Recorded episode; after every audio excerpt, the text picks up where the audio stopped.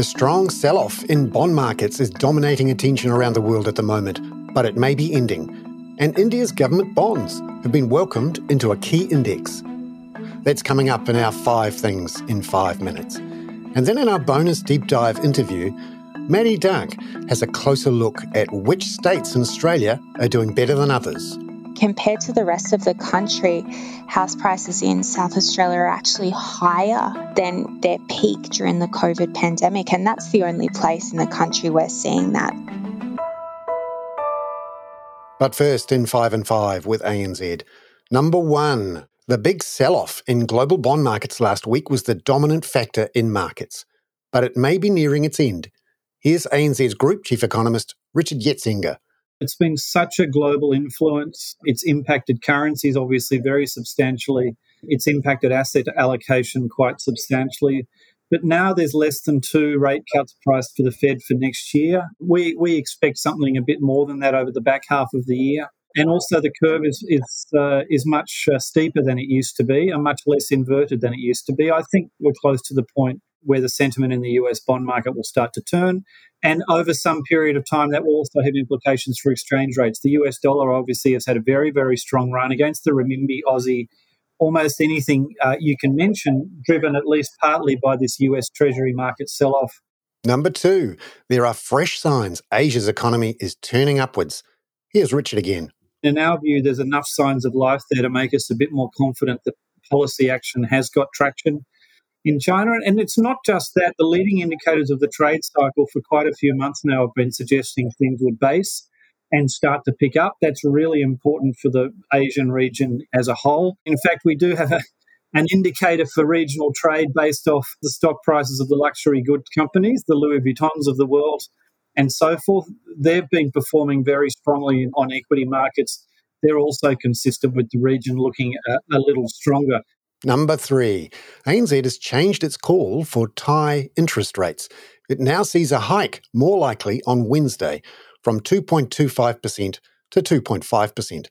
ANZ's head of Asia research, Khoon Goh, sees the Bank of Thailand wanting to preemptively tighten monetary policy after the introduction of a new government. The Bank of Thailand governor has lately talked about concerns about fiscal stability after the new government said it planned to roll out various populist measures. And the governor was looking ahead at higher inflation because of rising energy prices and extreme weather. Number four, there was good news over the weekend for India.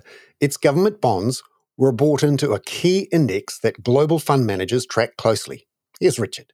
On Friday, JP Morgan announced that they would introduce India into its main emerging market uh, bond indices. India has been a candidate for inclusion for quite some time, but JP Morgan has probably had to do a bit of the heavy lifting there. The, the government in India hasn't been particularly focused on prioritising that and delivering the reforms that JP Morgan might have normally um, looked for. Nearly $300 billion track that index as best as we can work out. India's weight progressively will increase from 1% to, uh, to 10%, that's somewhere between 20 and 30 billion dollars of inflow. That's obviously meaningful in its own right.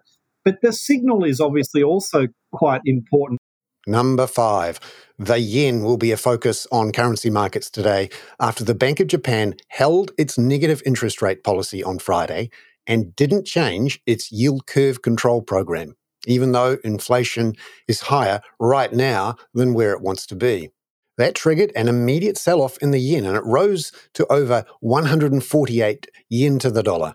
ANZ's head of FX research, Mahjabeen Zaman, has pointed out before that 150 yen to the dollar is a key level being watched, just in case the authorities there want to intervene. And they did give some warnings late on Friday. Now it's time for our bonus deep dive interview. This morning we talk with ANZ Australia economist Maddy Dunk about ANZ's quarterly report on the economic performance of Australia's states.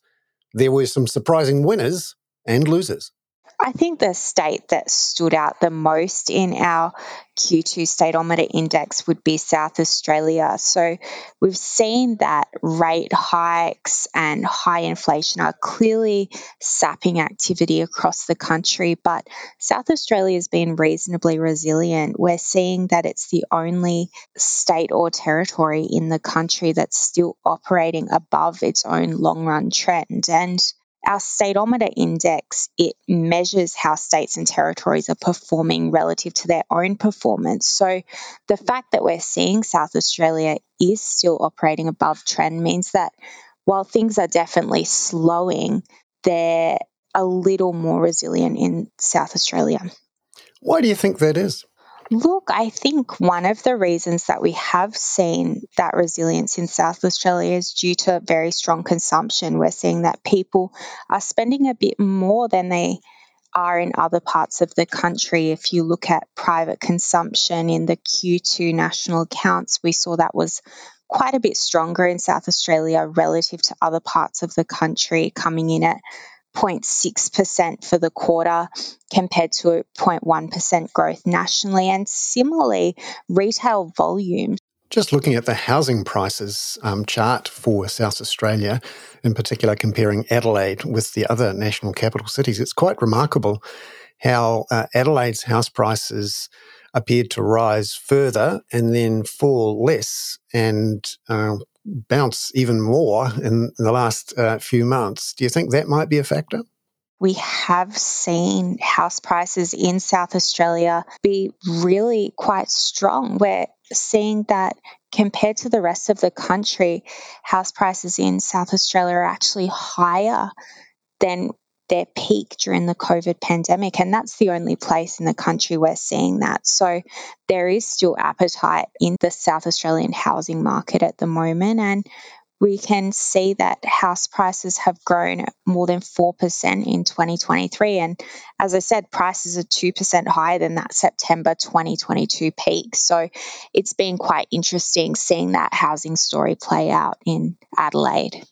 And how about the, the big three, if you like, New South Wales, Victoria, and Queensland? How are they going in the last uh, few months?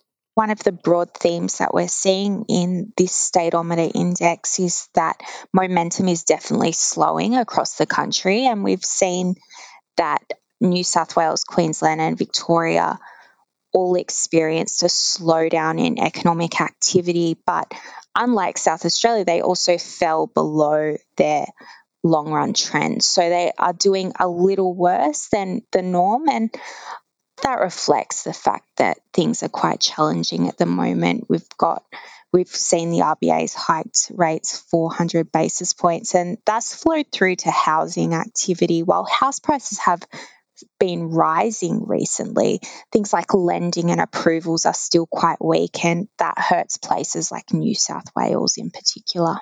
And Victoria has quite a low rental vacancy rate. That's the chart that jumps out in uh, this quarter's report. Uh, showing that uh, during COVID, um, the rental vacancy rate rose quite sharply in Melbourne, but has come right back down again. And uh, what's going on there? Yes, you're right. So we've seen that very low rental vacancy rates has been a story that's occurring across the country. But as you point out, the rental vacancy rate in Victoria is very, very low at the moment, and in particular in Melbourne. And we saw that it did rise quite sharply during the pandemic, but it is now very low. We've got a lot of people entering the country and coming to places like New South Wales and Victoria, and that's putting a lot of pressure on demand for rental properties. ANZ's Maddy Dunk there. I'm Bernard Hickey. That was 5 and 5 with ANZ for Monday, September the 25th. Catch you tomorrow with a closer look at that inclusion of India in JP Morgan's bond index.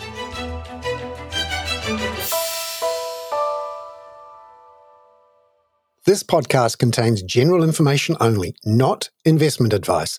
You should obtain advice for your personal circumstances before making any investment decisions. Please view the podcast disclaimer available via your media player or email.